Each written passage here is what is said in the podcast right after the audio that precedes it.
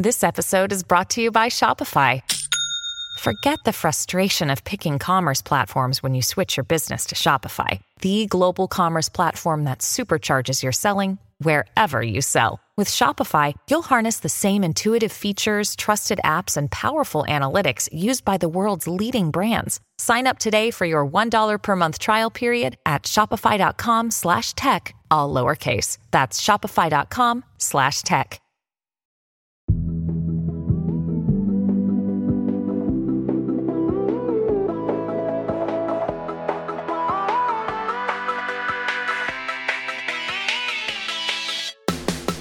Hi, I'm Madison Malone Kircher. And I'm Rachelle Hampton, and you're listening to ICYMI, In case you missed it, Slate's podcast about internet culture.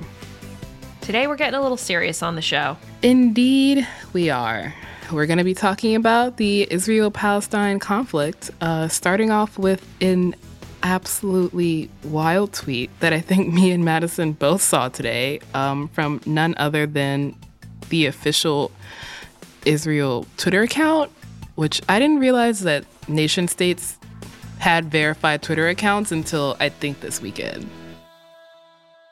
What they tweeted today is a series of six tweets, each one of them filled with rocket emoji, just rocket emoji, rocket emoji, rocket emoji over and over and over again, dozens and dozens of times. And then at the end of the thread, it says, just to give you all some perspective, these, finger pointing up emoji, are the total amount of rockets shot at Israeli civilians each one of these rockets is meant to kill. Make no mistake, every rocket has an address. What would you do if that address was yours?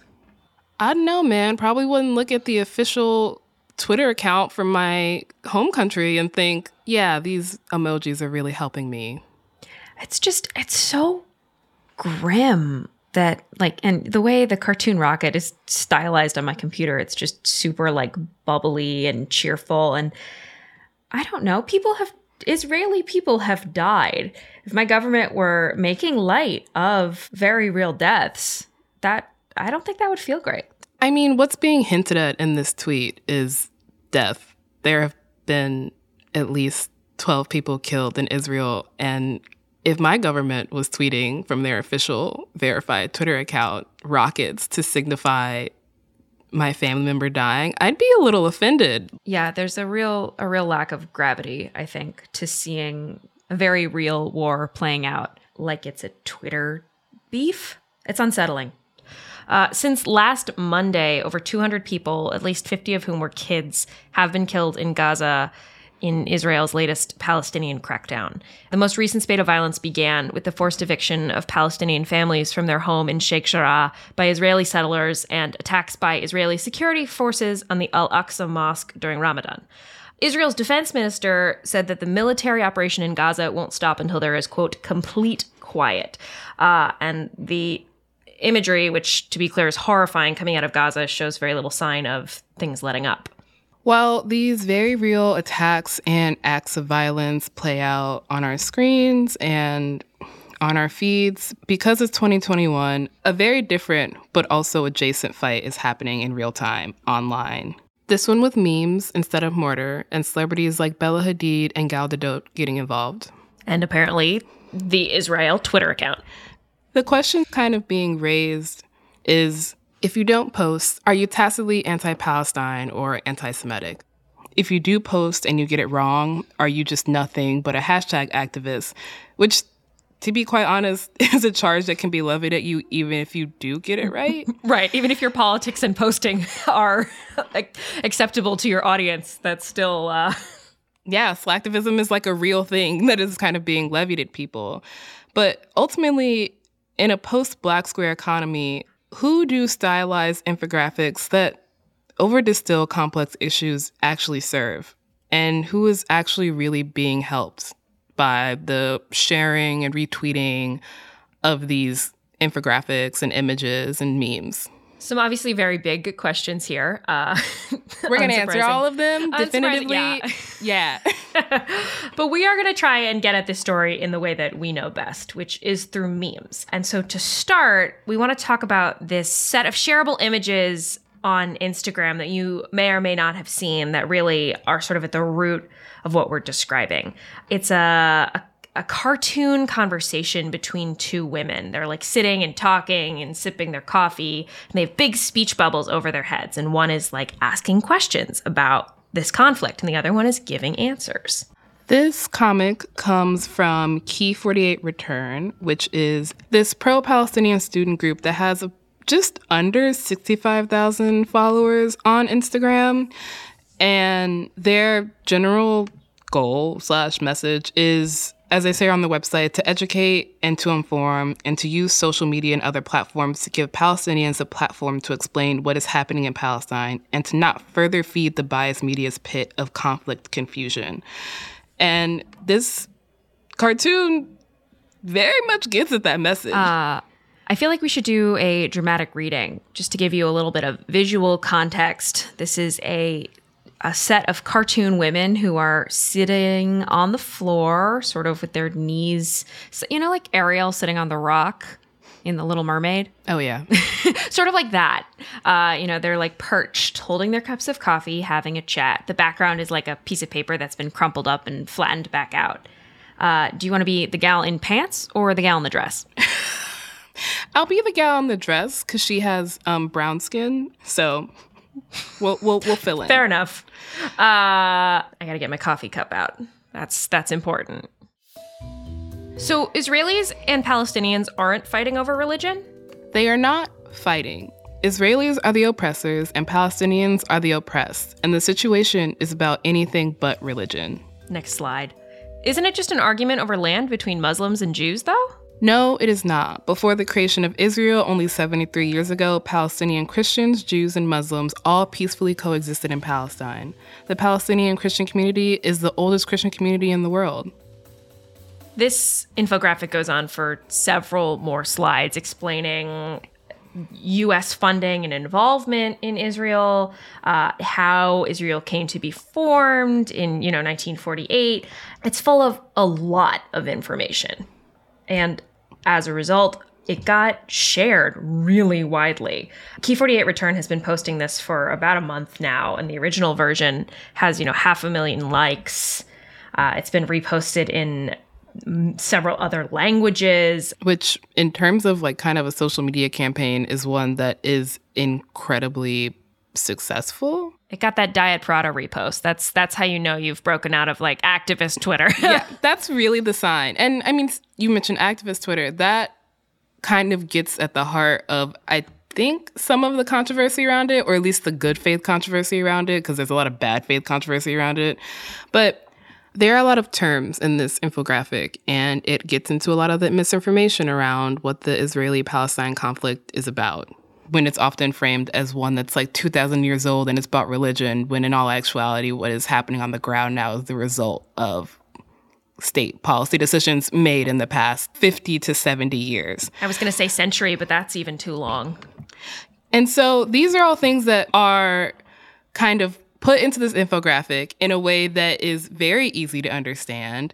But I think even the people who created it, like I think even Key 48 would say, this is not the end all be all of like education around the Israeli Palestine conflict. Exactly. And you know, even even the best most well-researched, you know, infographics, like you have to verify the things you're reading before you choose to amplify them. Not least because there are a lot of bad ones that yeah. use the kind of same language as the good ones. And so you have to be able to discern between the two of them because for example, there is a very awful one that uh, name checks Rupert Murdoch and it boils the whole the whole thing down to a fight over oil in a location where there literally isn't oil. We are not going to link to this or describe it any further because uh, to elevate that would be to elevate anti-Semitism, uh, yes. uh, which we are not going to do. Though we do want to note that you, one can be critical of the choices and motivations of the Israeli government and not be actively anti Semitic. As you can notice by all of the various caveats me and Madison are giving, this is a very complex and complicated issue, which is not an excuse not to engage with it, but is a reason that the kind of pretty infographic that is easy to share, that kind of proliferates and thrives on platforms like Twitter or Instagram, should again kind of be an entry point into an issue versus, okay, I reshared that on my story. That's all I'm doing for today. It kind of reminds me of, you know, like if you see a doctor about a medical procedure, they'll often like recommend that you get a second opinion, even if the advice that they've given you is like super sound and well researched. It's like, yeah, but you should go out and, and verify this. But it's sort of the same thing, right? It's it's like even if you're getting the best of information from social media, like double checking it on your own time is the only way to be sure. Not least because in doing that, you will be able to kind of speak to or against kind of bad faith arguments like the ones that proliferated in the comment section of that first infographic we were talking about. Someone who would agree with you is uh, Bella Hadid, the supermodel and uh, one time viral star of. Uh, do you remember the, the homeboy comes through wearing these? He's to get it. If Homeboy's coming through with these, Right. it's quiet. Yeah, no, it's quiet for him. But like if he comes through in like these, Yeah. you got some Air Maxes out here. Yeah. You got some Jordans. Homeboy's gonna like get it. Oh, why did you make me remember that? I forgot about We that. We needed a, a brief moment of levity. Bella Hadid. Bella Hadid, supermodel and also daughter of Palestinian born real estate mogul Mohammed Hadid, uh, has been very vocal about Palestine, not just in recent weeks, has been for quite some time, but in recent weeks, she shares this infographic. Her sister Gigi likes it. They get a lot of shit, for lack of a more nuanced description, for being vocally pro Palestine. Which, to be clear, they have been for years at this point. There's this kind of moment we're existing in right now where being vocally pro Palestine is, I think, maybe less dangerous than it has been in the past. But Yeah. they have been doing this way before and in a time when they could have and probably have lost opportunities because of it. And so Bella posts this infographic and everyone's favorite news source, the Daily Mail, The Daily Mail. they do this whole kind of article fact checking the infographic. And in case you can't tell by my voice, there's heavy quotes around fact checking. Because one of the things they say is she is incorrect in describing the region as being under apartheid because Israelis and Palestinians are free to choose their own leaders and live under their own rules, which the United Nations describes Palestine as the occupied Palestinian territory, Do with that what you will. The Hadid sisters sharing this and getting backlash for it kind of illustrates just how far this infographic has gone and the effect that it's having. In fact, writer Alex V. Green tweeted the fact that one IG slideshow of the two cartoon women chatting has effectively undone a decade of Zionist propaganda is fucking iconic. Sorry. Which the kind of sorry hints at this ambivalence that I think a lot of people who are very smart about these issues have about infographics like this, where it's like, yeah, could be better, but also like they are effective. Could be better. And like everyone needs a starting point. And if that starting point literally happens to be the place where you sit and scroll while drinking your coffee, like that stupid cartoon woman, if that's the thing that motivates a person to then go do more research and to actually learn more about this thing that let's be real, and this is this is by design, feature not a bug. Sorry, I hate that phrase, but it's what it is. Gets gets described as being so, so overcomplicated and nuanced, which it is, but so overcomplicated and nuanced to the point that, like, why bother trying to understand mm-hmm. it? Because you won't be able to. You're not smart enough. You don't have a, a, a master's or a PhD. You didn't go to divinity school, you know. And that that's how pernicious things fester, right? It's when when people who are smart enough to understand conflict Are actively discouraged from doing so. exactly We should probably note that Bella Hadid has actually since deleted this infographic, which might indicate that upon further investigation, she didn't agree with, you know, everything she had reshared. I really think the kind of best marker of how effective this infographic is is that none other than the IDF decided to co opt it, which there is nothing more flattering than a big institution trying to take the words you use. Like to try and take the teeth out of it. That probably more than anything demonstrates just how much you're shaking shit up. So Rachelle is getting into the next step in this saga, which is because of how the internet works, this really hyper shareable format of these two cartoon women talking to each other in, you know, simple, plain terms has been getting rememed by people on all sides of the fight.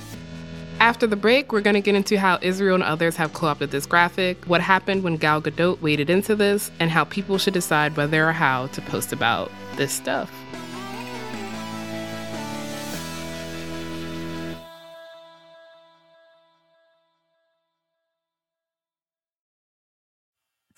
Not being able to get a hold of anyone when you have questions about your credit card? With 24 7 US based live customer service from Discover, everyone has the option to talk to a real person anytime, day or night. Yes, you heard that right. You can talk to a human on the Discover customer service team anytime. So the next time you have a question about your credit card, call 1 800 Discover to get the service you deserve. Limitations apply. See terms at discover.com/slash credit card.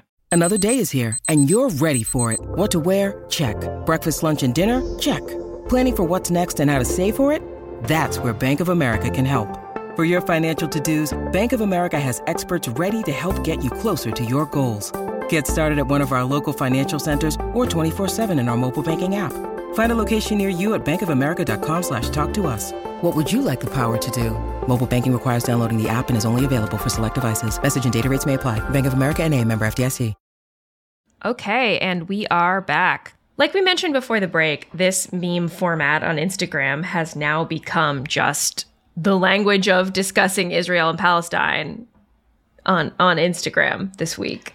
Perhaps uh, most notable was a post from the Israel Defense Forces on Instagram, which is uh, not two ladies sipping coffee, uh, but instead a uh, redheaded woman with like a little blunt bob and a soldier with a gun in like army fatigues.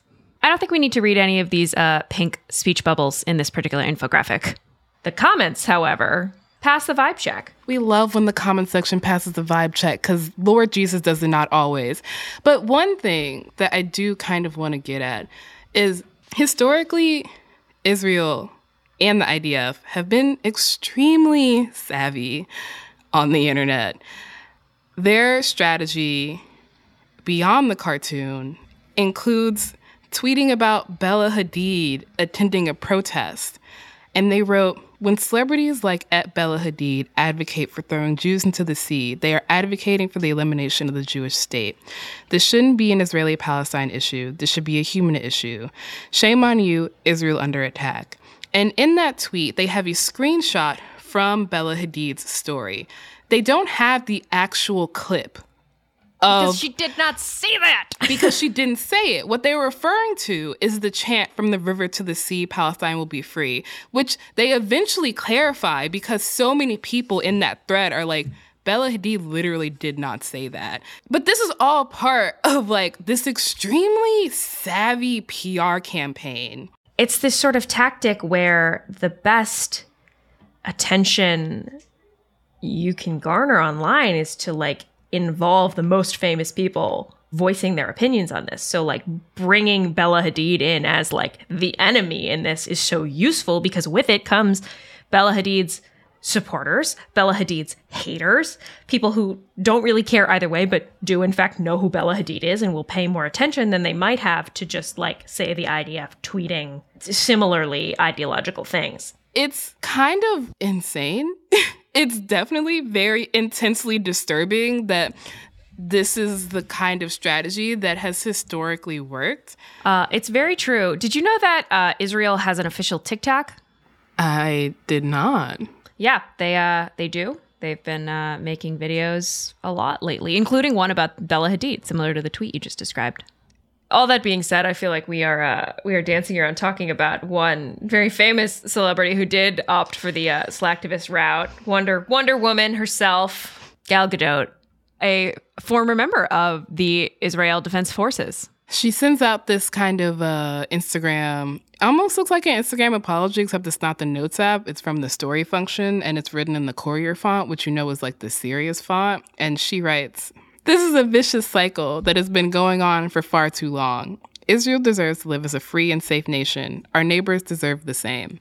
Which I don't know. It's an interesting rhetorical move to describe Palestinians as your neighbors when I, I don't even think that Israel policymakers would say the same thing. I'm I'm just I don't know. I don't know. I don't know. Yeah, I think I think Fred, Mr. Rogers, would have some have some thoughts about that. For me, the yardstick of failure is that Ted Cruz tweeted "God bless Gal Gadot," which just if I ever find myself being quote tweeted by Ted Cruz and he's you know blessing my heart or whatever, I'll I'll know I've really fucked up.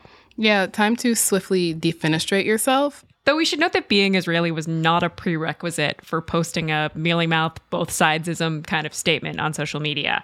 Uh, to name a few other famous folks who also fell into this category uh, Anne Hathaway, your fave, Jameela Jamil. Joe Biden. Mm, yeah that's true. Very true.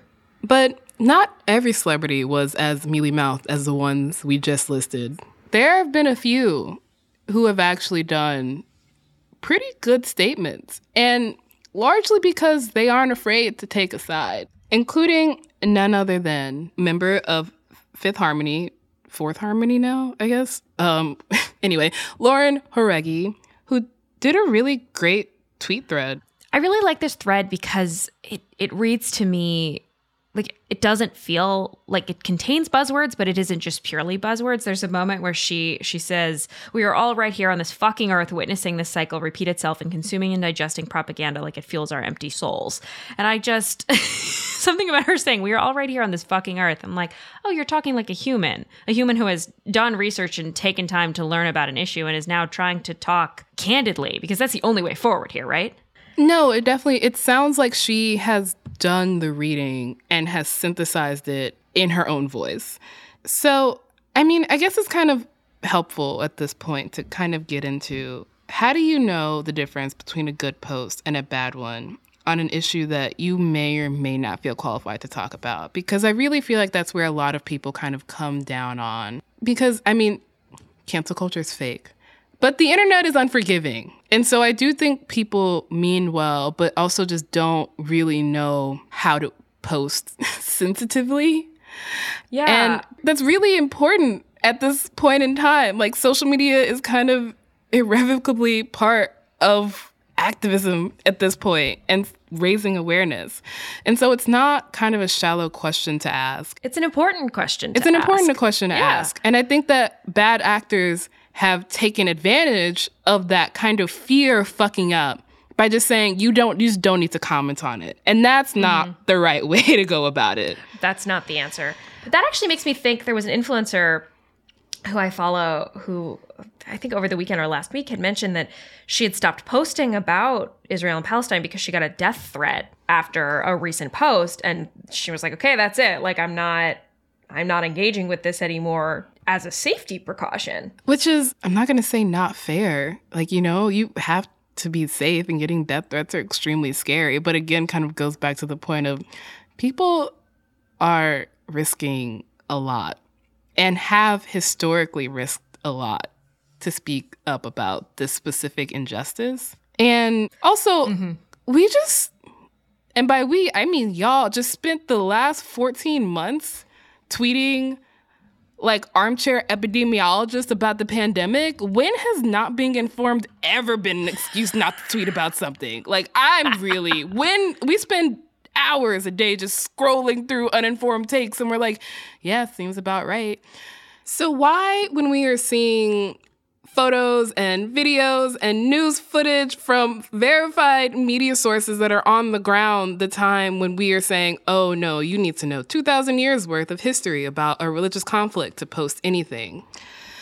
And there's this kind of, again, bad faith turn that posting about this is merely performative. Just because there's an inherent performative element to it does not mean that you need to stop kind of analyzing or thinking critically about your motivations for doing something. Not only your motivations, but also how much are you willing to risk?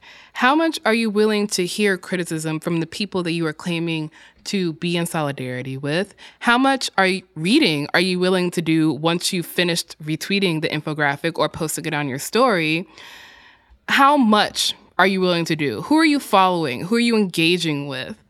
And I think that's where a lot of people kind of get nervous is they're like, what if I say something wrong? And I'm really sorry to say that you you probably are. Like you're to say something wrong. Right, if you're not messing up occasionally, then you're probably not expanding your knowledge base or taking the opportunities to learn and grow. That said, you know, if you posted a black square, perhaps uh perhaps reconsider. I hope you have taken that learning opportunity. You've had time. Exactly. And I think that one of the many things that kind of stuck with me from last summer after George Floyd was murdered and there was this kind of outpouring of activism both in the streets and online was there was so much kind of promise and potential in these infographics because they kind of signified the beginning of something, the beginning of a journey to learn more. And I think where activists and kind of good faith criticism of these infographics come from is that for many people, it's not the beginning, that's the end. And that's not helpful because infographics will never contain the entirety of a situation. You should 100% read the infographics. You should share them if they seem like they're well researched or if they're shared by people who you trust on the topic. But like those people are going to tell you to continue to read and don't let that be the end of it. Follow some new people, keep posting, read a book. don't let posting be all you do. That's honestly great advice like even in in, in apolitical uh every everyday life. Do things that are not just posting. Yeah, yeah. Mm Mhm.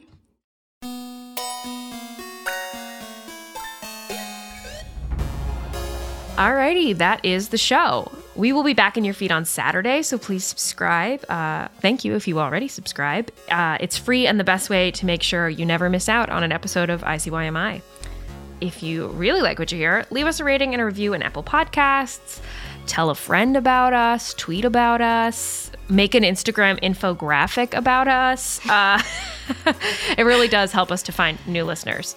In the meantime, though, if there is something on Instagram that you just can't stop thinking about, a white girl dancing video that you you kind of want explained, or you just want to have a conversation with me and Rachelle because it seems fun, uh, drop us a note at ICYMI at slate.com, or you can find us on Twitter. Our hashtag is ICYMIPod.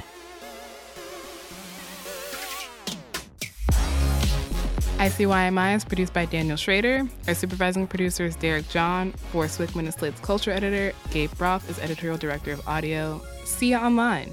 Or not. That was a horrible noise. I'm so sorry. I was trying to over dramatize a coffee slurp. It is Ryan here, and I have a question for you. What do you do when you win? Like, are you a fist pumper? a woohooer, a hand clapper, a high fiver. I kind of like the high five, but if you want to hone in on those winning moves, check out Chumba Casino. At ChumbaCasino.com, choose from hundreds of social casino style games for your chance to redeem serious cash prizes. There are new game releases weekly, plus free daily bonuses. So don't wait. Start having the most fun ever at ChumbaCasino.com. No purchase necessary. VGW. Void were prohibited by law. See terms and conditions. 18 plus.